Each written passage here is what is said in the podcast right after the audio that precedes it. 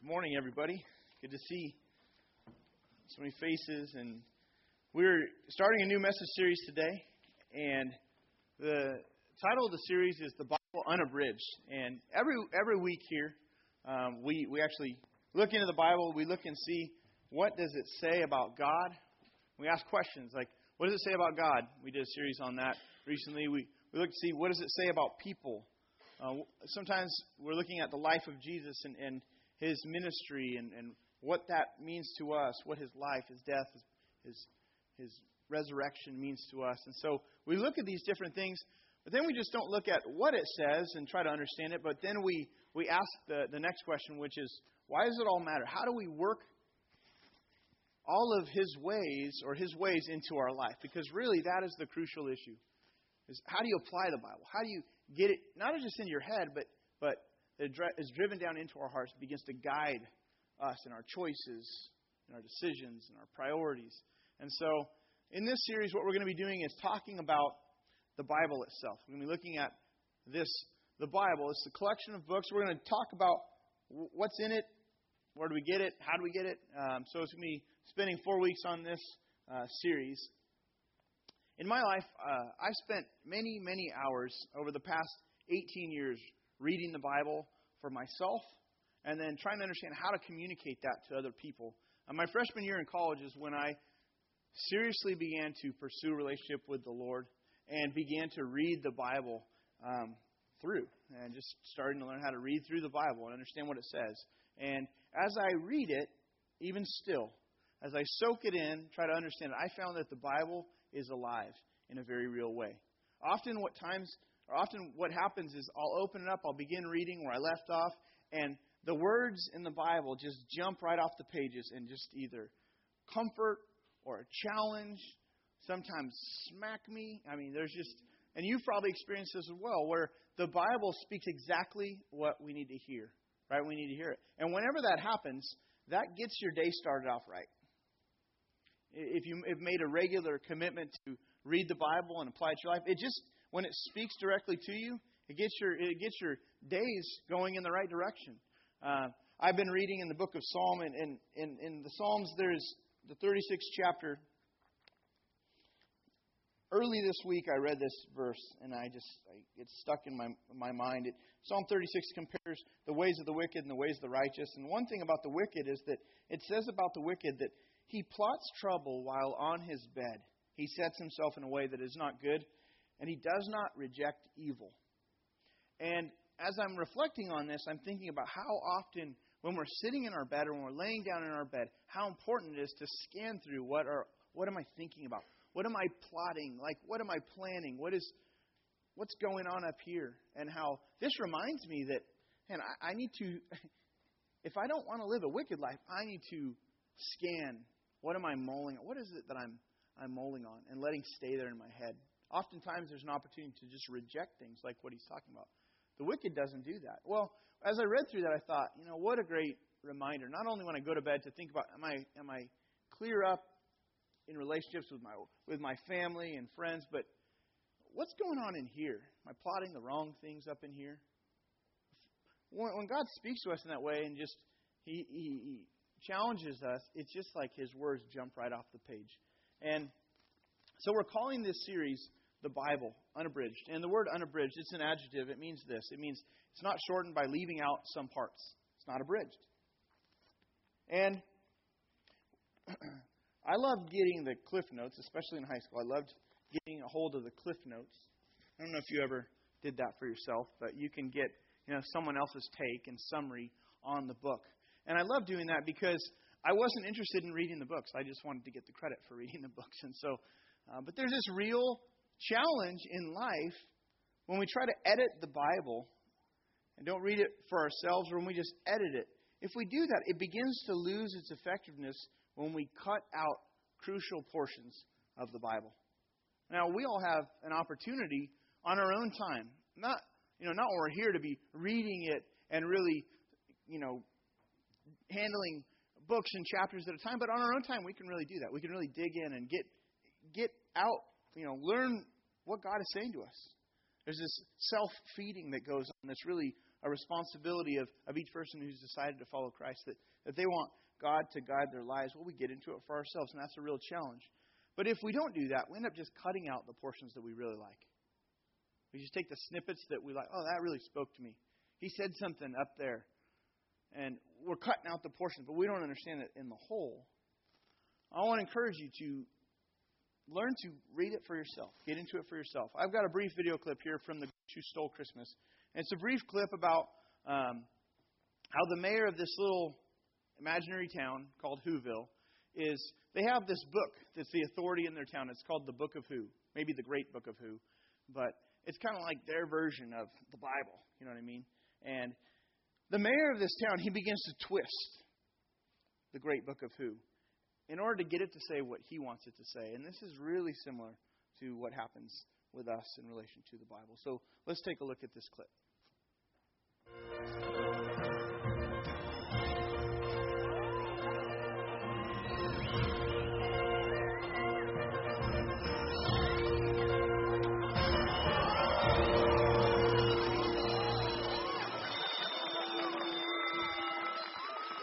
And now the nominations for that who among us who best typifies the qualities of Hoodum and Hoodery, the Whoville Holiday Cheermeister.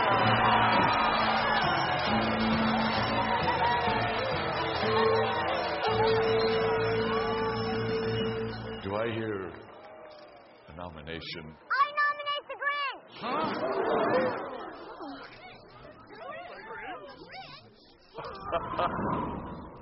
my, my, my. What an altruistic daughter you have there, Lou. Thank you. Cindy? Let me uh, quote a verse from the Book of Who. Thank you. Ah, the term Grinchy shall apply when Christmas spirit is in short supply. Now I ask you, does that sound like our holiday cheermeister? True, Mr. Maywho. But the Book of Who says this too. No matter how different a Who may appear, he will always be welcome with holiday cheer. Well, yes, but the, the uh, book also says the uh, the award cannot go to the Grinch because sometimes uh, things get the lead pipe cinch. You made that up. It doesn't say that. Oh no, no, no, no, it does. What page? Ah, oops, lost my uh, my my place, but it's it's it's in here. But the book does say the cheermeister is the one who deserves a back slap or a toast. And it goes to the soul at Christmas who needs it most. And I believe that soul is the Grinch. And if you're the Who's I hope you are, you will too.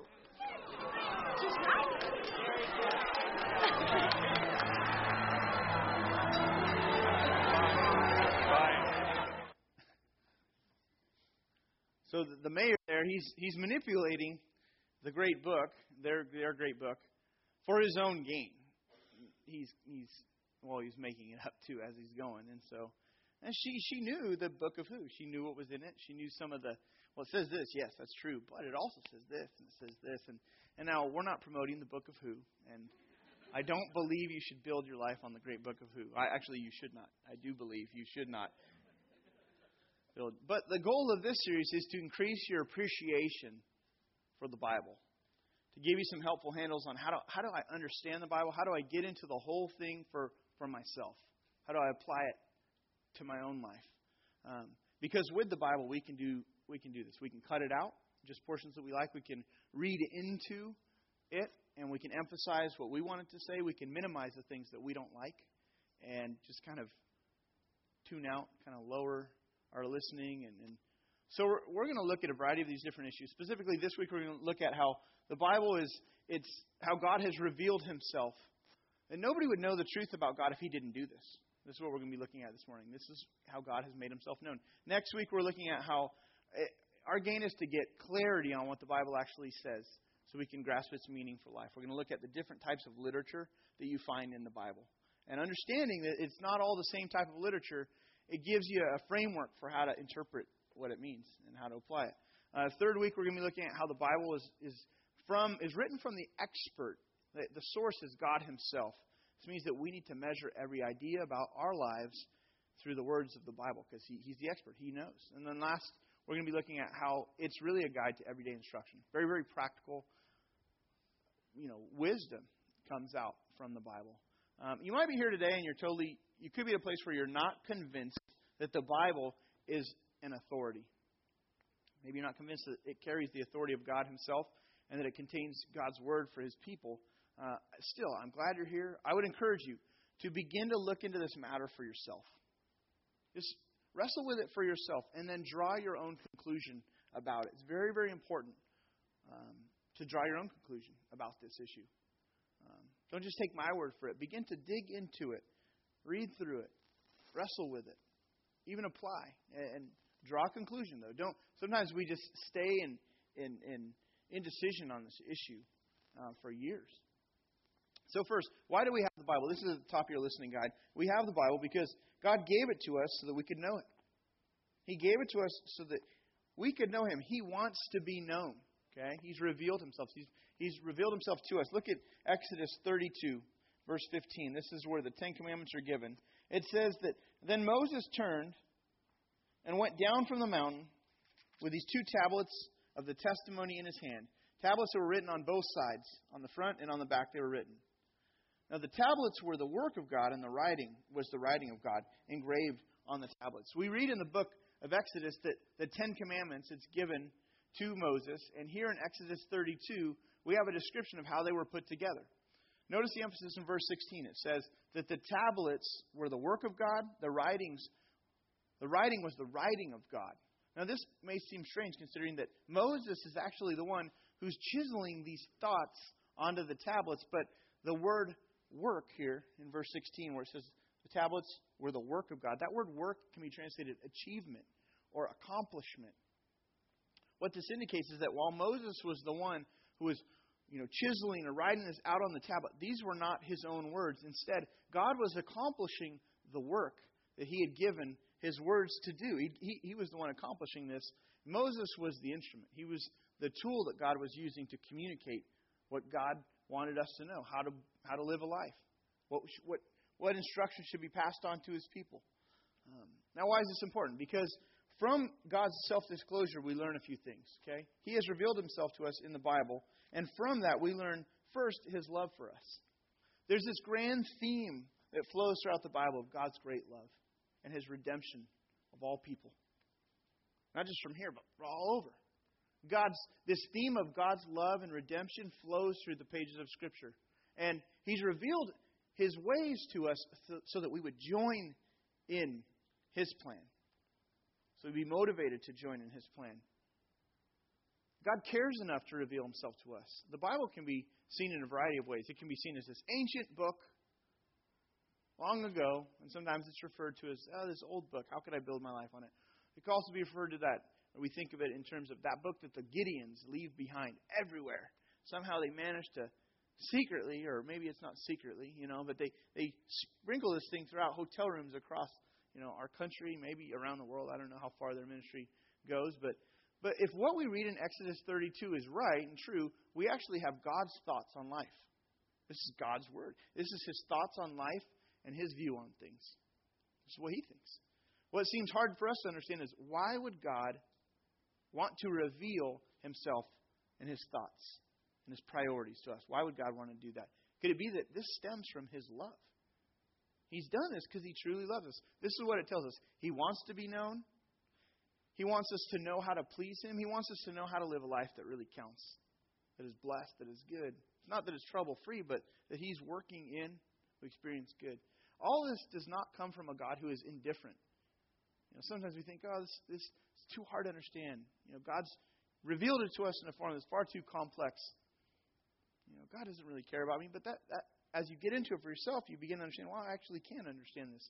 This is not coming to us from a God who's indifferent, who doesn't care about us. Instead, He's given us the Bible so that it would show us the path to live a life that really pleases Him. Now, how cruel would it be if you had a puzzle in this Ziploc bag or maybe even a garbage bag of, of puzzle pieces, but you had no picture, you know, to, to see what this puzzle was going to build. How cruel would that be? Give that to a kid.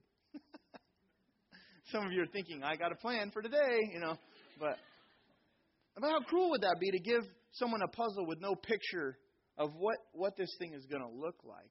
How on earth could you put it together? I, I get so frustrated. I, I get frustrated at puzzles, period. But then if I were to have no picture to know what I'm building, it would even more, you know, what's the point for me? I would t- I'd take the puzzle back. I'd never buy a puzzle from that puzzle maker again because what's the point? God, God's not like that. He's not indifferent towards us. He doesn't just give us a pile of pieces and you say, here, you, you figure out on your own. He's given us something so that we could create a life out of it. It's out of His love. This flows from His great love for us. He's revealed Himself. Now, the Bible paints, it paints a picture of all the different facets of life.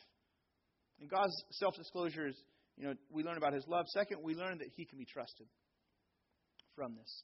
If the Bible is God's words, then we should be able to put our trust and actually that we would put our trust in it, that it would support our life. God is not He's not tied to any earthly, you know, agenda or any political party. God is not a Republican, a Democrat. He's He's not tied to any of those things. So He's not trying to sell us on any earthly agenda or anything for His own benefit. In fact, He doesn't need us. He doesn't need any help of ours. But He's revealed Himself to us out of His great love because He wants us to establish a relationship of trust with Him. But He doesn't need us to accomplish what He wants. So He's not using this to manipulate us in order to get something out of us for His own gain. This, this is drawn from a pure motive of a God who wants what is best. Is built on His infinite wisdom and plan. And now the Bible itself, it's made it's a it's a collection of books. It's made up of 66 books It's divided up into two divisions. It's the Old Testament and a New Testament. And the break is really Jesus comes on the scene. There's this period of silence where there was no word of prophecy and no word of God for his people for a few hundred years, almost 500 years. And then Jesus comes on the scene. And so the division of, of Old and New Testament is, is before Jesus coming and God's working through his people and through prophets and through history. And then Jesus coming upon, upon this earth, and it, it was written over, um, or it was written by over 40 authors. Okay, so 40 authors were involved writing the Bible. It was written over a span of 1,500 years on three different continents, and just those facts about the Bible alone, like 40 plus authors, 1,500 years, three different continents, 66 books, just that is enough to be like, yeah, I don't know if I can trust this. How would all of those people be able to to to say something that is unified in theme. But when you read through it, that's the amazing part about it. You realize, wow, these people lived hundreds of years apart from each other, all in these different places, and yet God preserved and protected this collection of books. It's we we have what we have is is um, it's not just this ancient book that isn't relevant, but you read through it and you recognize, wow, it speaks to my life here and now. And so many of us, we wonder if the Bible can be trusted, or at least, how do I know that this is the work of God? You have all these different people who are involved in the writing.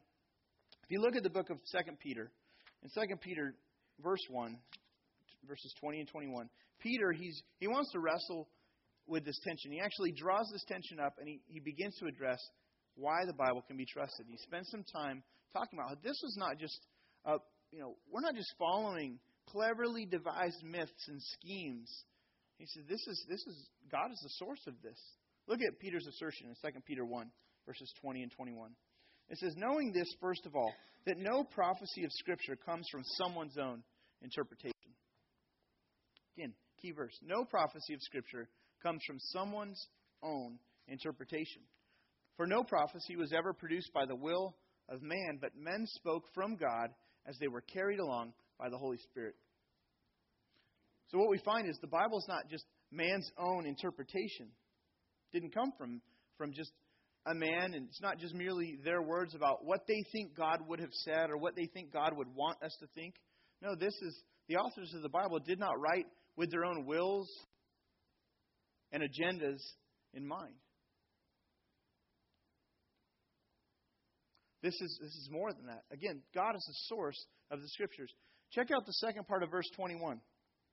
It says, But men spoke from God as they were carried along by the Holy Spirit. The picture of being carried along means the writers were guided and led by God Himself, specifically by the Holy Spirit. The writers were still themselves, okay? They were still themselves, uh, as opposed to being robots. But the word picture here is being, they were being moved like a ship is moved in the wind. That's the word picture, is that these men were inspired, they were moved, they were carried along by the Holy Spirit, just as a ship is, is blown and moved by the wind. This is what it means when we use the term inspired, that, that these words were inspired by God, that He's the source. The claim of the Bible is that the writers and the writings were inspired. inspired. They were guided by God Himself. And it wasn't that they just, that God turned them into robot mode and they flipped a switch and they all of a sudden just became drones and then they did his work, and then, whoa, what was that? That was a weird dream. And you know, these 40 people that had this real random trance experience. No, because you read in and you see the personality of these authors. You read Paul's letters, and you're like, wow, Paul, he, he wrote this and this, and very, very similar when you read Paul's letters. And then John, he wrote one of the Gospels, and he wrote these letters, and you see, oh, that's John, his personality, his experiences, they're drawn out because it's, it's even flowing through his lenses, his perspective, his experience. Well, but the inspiration, the inspiration is God. And now, you might still be wondering, yeah, but how do we know that the Bible actually came from God? There's, there's really three channels that we use to verify a truth claim in life. I want to introduce you to these three channels. The first is an intellectual channel. Whenever there's a truth claim, somebody claims, I know the truth. We run these, these claims through these three channels or filters. And, we, and some mean more to us than others. The first one's intellectual. We want to know that there's good evidence and support of something. This is part of what Peter is trying to explain to us is that this isn't just cleverly devised myths. He, he, he was talking about stuff that they were building their lives upon. It made sense intellectually. But we still want to know is the Bible sound? Is it logically consistent? Are there any contradictions in it is there things that contradict itself, you know, from this book to this book. Um, now, there are some challenging passages, there's some difficult passages, but we want to know. And then, are, are, are, the views of the Bible, are they superior to alternative views? Um, if we see a commercial on TV or an infomercial that makes a claim about a product that claims to be true, um, and it seems too good to be true, then we want to see the research behind it. We start looking at where's the research. I want to know. I want to know how the experts what the experts have to say about this. For example, you see something on TV that says they'll cure baldness. You know, all of a sudden I perk up and I'm like, could it be true? I want to know where the research is. Give me the data that proves that this stuff actually works. How many people has this worked in? I, I want to know intellectually, before I send you my money, that this intellectually makes sense. Am I just going to put some sort of a cream that was created in the caves of Australia or that some guy just found and, and discovered and bats are involved and, and I'm going to trust that that's going to somehow help? Well, intellectually, it's, it's got to make sense. Any truth claim. We can do that with the Bible. It stands the test for what makes an ancient document reliable in the realms of history, in the realms of science, in the realms of literature. It stands the test intellectually. Here's a brief, well, it's not brief. Here's a four minute video clip about the Bible and this intellectual channel. This is from R.C. Sproul. He, he, he answers some questions along these lines of the intellectual um, arguments of are there contradictions contradictions in the Bible. He talks, and you might want to jot down some of the things he says because there's some really helpful um, info that he gives as far as verifying the truth claim of the Bible. So let's take a look at this. But I have other people saying to me, uh, I don't believe the Bible because it's filled with contradictions. And I like to tell the story of an occasion when I was in seminary where a very, very sharp student made that comment to me. He said, Why do you still believe in the Scriptures when it's filled with contradictions? And I said, Because I don't think it is filled with contradictions. And I said, uh, I'll tell you what. Let's look at these alleged contradictions together. I said, let me ask you to do this. As it's 1 o'clock this afternoon now, why don't we meet back here tomorrow at 1 o'clock and you bring me a list of 50 contradictions that you find in the Scripture, which should be a simple task for you to do, in as much as this Bible's a big book and it's filled with them, according to your assertion. So he agreed to the challenge. So the next afternoon at 1 o'clock he came. And he was bleary eyed, you know, and the sun, he was obviously been up most of the night. And he had his friends with him. And I said, What's the matter? He says, Well, we, we spend most of the time in the library and here in this uh, critical environment. He says, But well, I didn't get 50. He said, But I got 30. And I said, Okay. And I said, You got 30. So let's say, first of all, this task of finding contradictions was not quite as simple as you thought it would be when you declared yesterday that the Bible's filled with contradictions. I asked you for a mere 50, and you only been able to come up with 30. And so, yeah, he, he liked that. So I said, okay, let's look at them one by one. And we looked at them one by one. And this fellow had studied philosophy in college, and I'd been a philosophy major. We both had had courses in logic. We knew the difference between a paradox, a discrepancy, and an actual contradiction. And so that saved us some time. We looked at the first one, and I showed him that the statement that he, that he produced there did not actually violate the law of non contradiction. And I showed it not to my satisfaction, but to his. And see, he finally granted, yes, that's not really. So now we're down to 29. It was like Agatha Christie's uh, 10 Little Indians, you know, now we're down. So I went through painstakingly every one of them, 30 of them. And to his satisfaction, he agreed that each one of them, under close scrutiny and analysis, did not, in fact, violate the non-contradiction, law of non-contradiction. So by the time we were finished, this book that he said was filled with contradictions had yielded none, according to his own analysis. Now, I have to say this. I said it to him. I thought there were texts he could have come up with that would have been more difficult to resolve than the ones he actually did. And, uh, and yet I said, now do you see that your statement, uh, the Bible's filled with contradictions, is not a valid statement? And he said to me, But look what you've had to do. You've had to use the philosophy of second glance. You had to bend over backwards.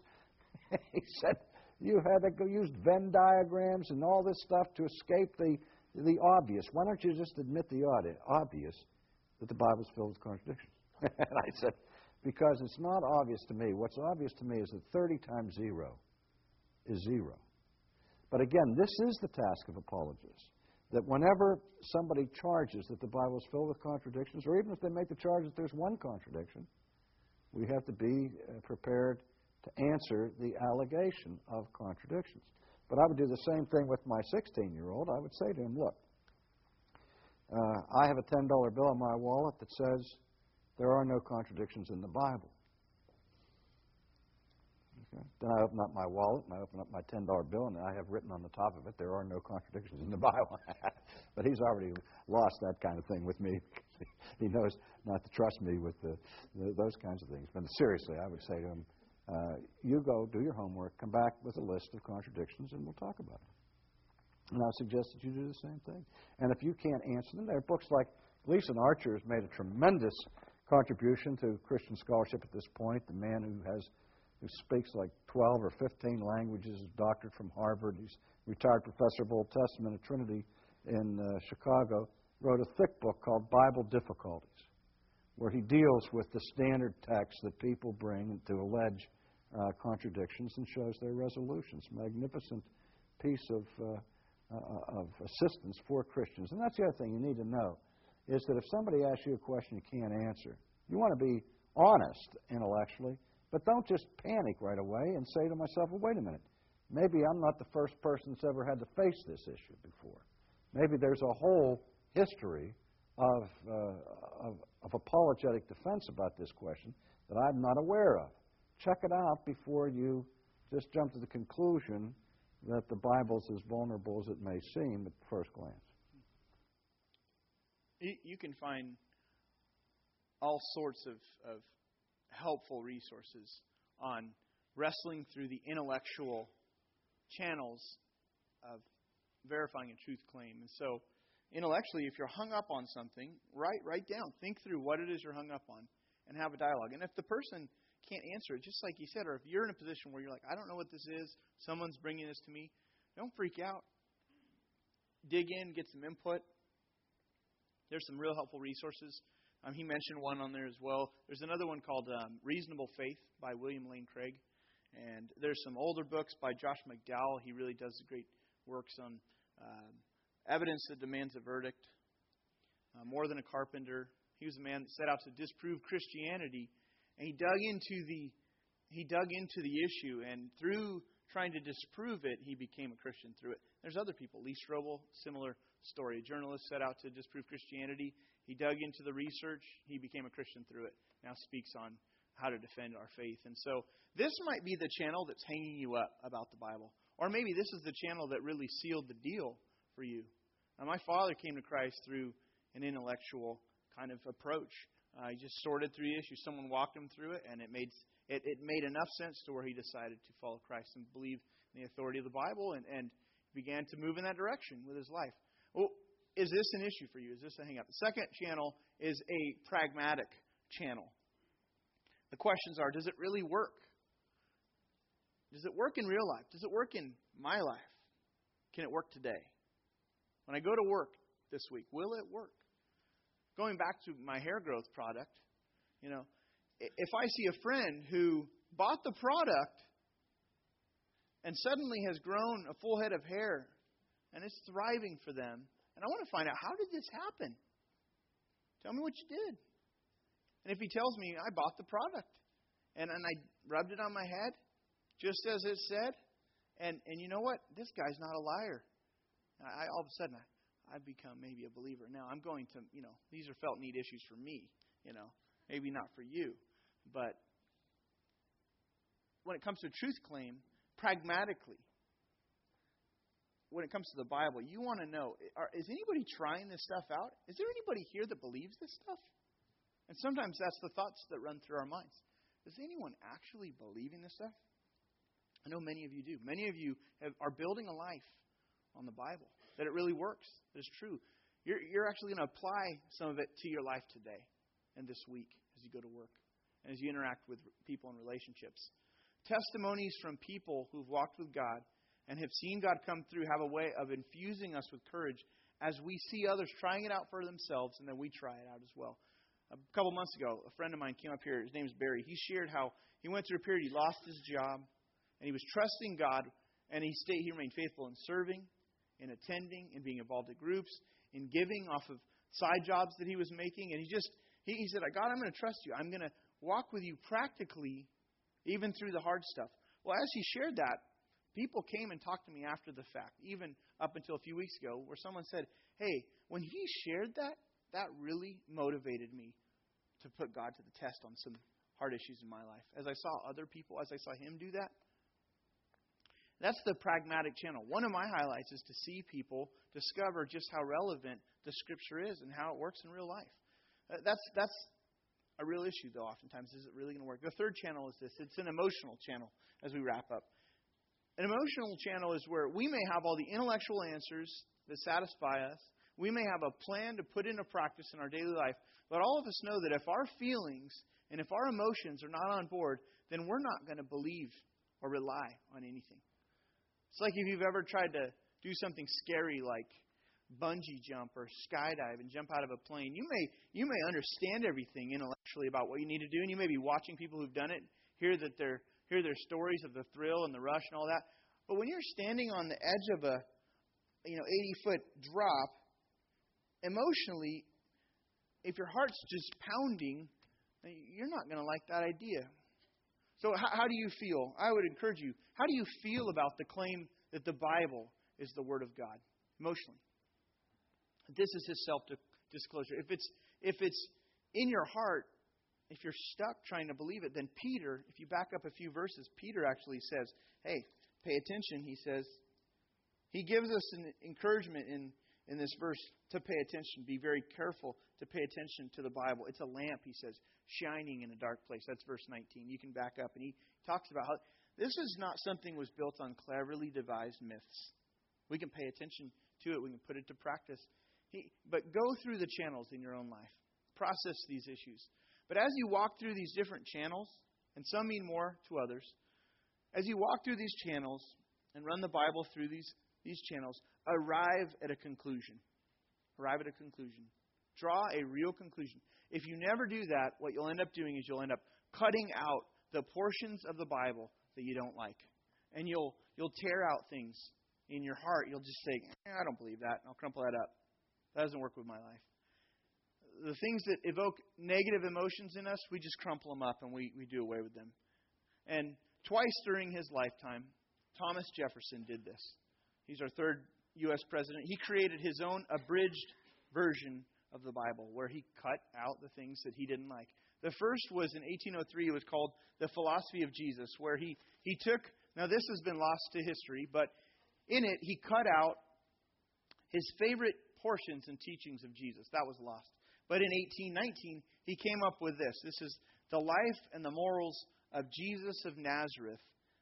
And this is now referred to as the Jefferson Bible. Okay, this is the Jefferson Bible. But in this, what he did is he focused on the teaching of Jesus, but he cut out every miracle.